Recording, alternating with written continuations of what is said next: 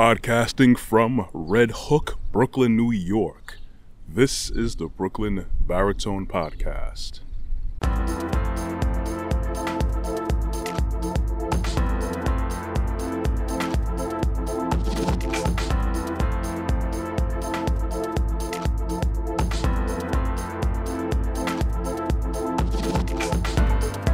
Good day, good morning, good afternoon, good evening, good night. Whenever you're choosing to listen to this, I appreciate the support and you checking me out of my content. I'm going to see if I can make this short and sweet today.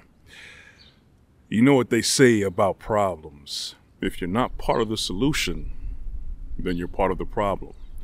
Well, I was looking up some information about many different things, of course, and I came across an article, at least a couple of articles regarding uh, emotional abuse, among other things, in mental abuse.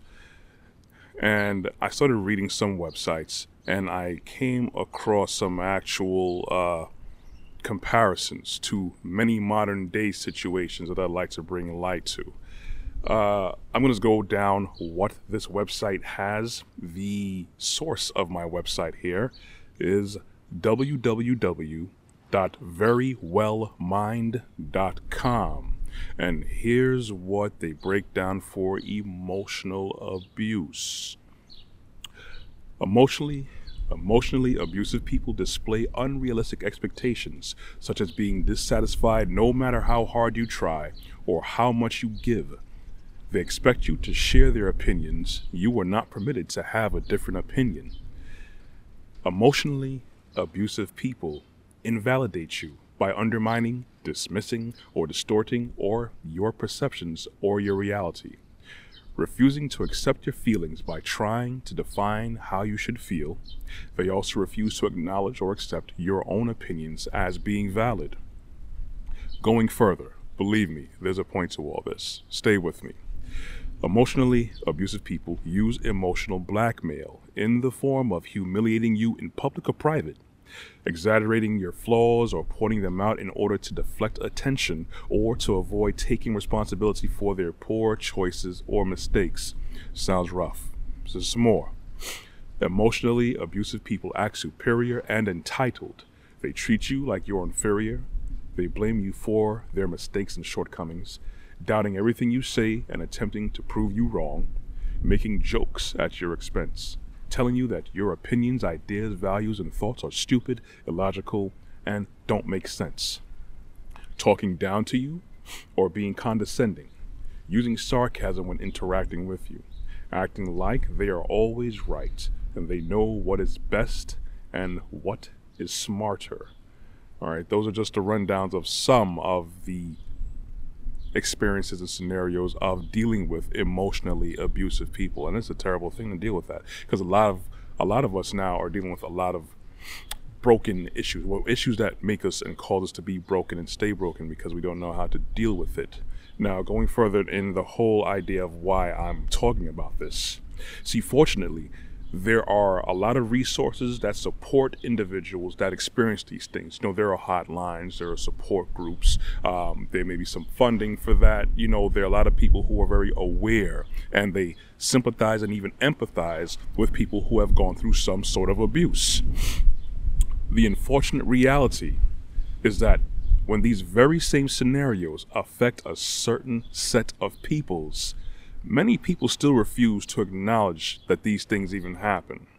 Basically, what I'm talking about is the systemic effects of racism and bias targeting. We see that that's the whole segue and whole point of why I ran down these things that I found online about people who were emotionally abused. You see, for centuries, people of color have and still experience this form of abuse through centuries of indoctrinated global education of false sciences, aggressive marketing campaigns, unethical lawmaking, and systemic protocols of targeting. So these things are still felt, but at the same time, unfortunately, we still can't get over that hump. There are still people who refuse to acknowledge what's going on and what has happened. Hence why I said the beginning, at the beginning of this podcast, you know what they say. If you're not part of the solution, then you're part of the problem. And the problem is that many people choose to jump on jump on that bandwagon because they are either people who are benefiting from targeting and keeping people down, oppressive behavior, or they feel that they aren't going to be affected by it. Basically, it's rather it happened to those guys over there than it happens to me and my people. So the pro- the issue is that you have to realize it's a problem. In order to fix a problem, which there very much is a problem, you have to identify that there's a problem. There are many people, not just people of color, that are well aware that this problem is happening. There are people of color who experience these things every day, and there are people who are not of color that understand what happens and they're very sensitive to these issues. And it's not like you want a pity party or you want someone you want to share your moments of crying in your Kool-Aid with someone. That's not the issue. The issue is realizing that there's a problem that's going on and it needs to be identified first and foremost to move forward. So there's many comments out there, you know, you could say in social media or different online uh, uh, formats and there are people who interact with you every day. You see it in the news, you see it in real life that people just say, get over it. There are people that would say, well, you know, well, I don't own any slaves. Or you find people like, well, you weren't a slave. Eh, that's besides the point because this is a result. And this is the light end of it that I'm talking about as well. This is the light end of racism and slavery and everything involved in that and those despicable acts towards people of color. It's been a global thing, as I said, global indoctrination through education. Um, there are many people who have who have been devastated from these acts. So the problem is that people don't see it as a problem. You have to see it's a problem first, and then you come up with a proper course of action.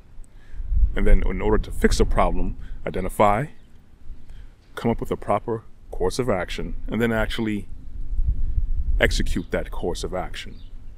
So it could be in whatever form that you can, that you could possibly think of reparations, proper education, but at the same time, there's so many people that are so that have so much hate ingrained in them. So many people who wish to stay ignorant. There are people who are ignorant because of what they're taught in their families. There are people who are ignorant because of what they are taught in real world. Because you have to understand that many statistics a lot of the media tends to skew many things about people of color or whoever they choose to. So when people who don't get outside of their comfort zone of thinking and living, whatever they're spoon fed is what they digest.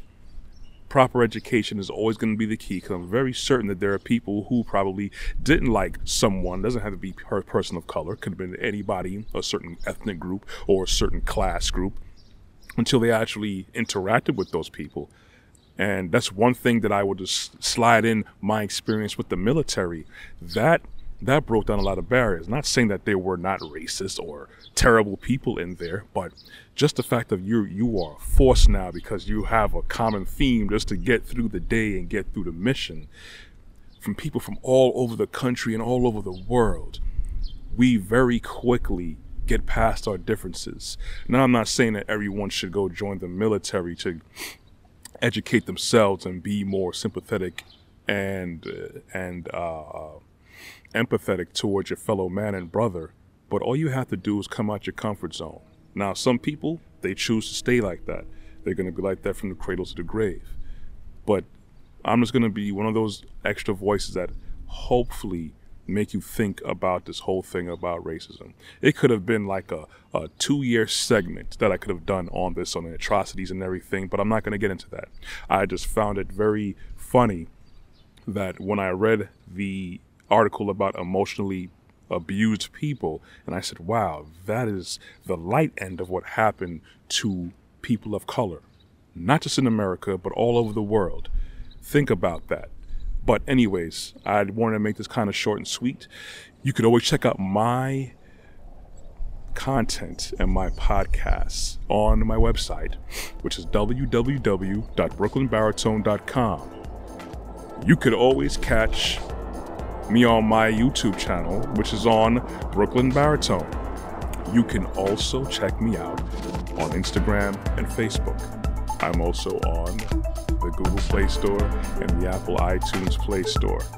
Thank you for checking me out. I pray you guys stay safe, be blessed to walk good. We will hear from you next week. And um, I may check out Steve's Key Lime Pies. Anyways, I'm out.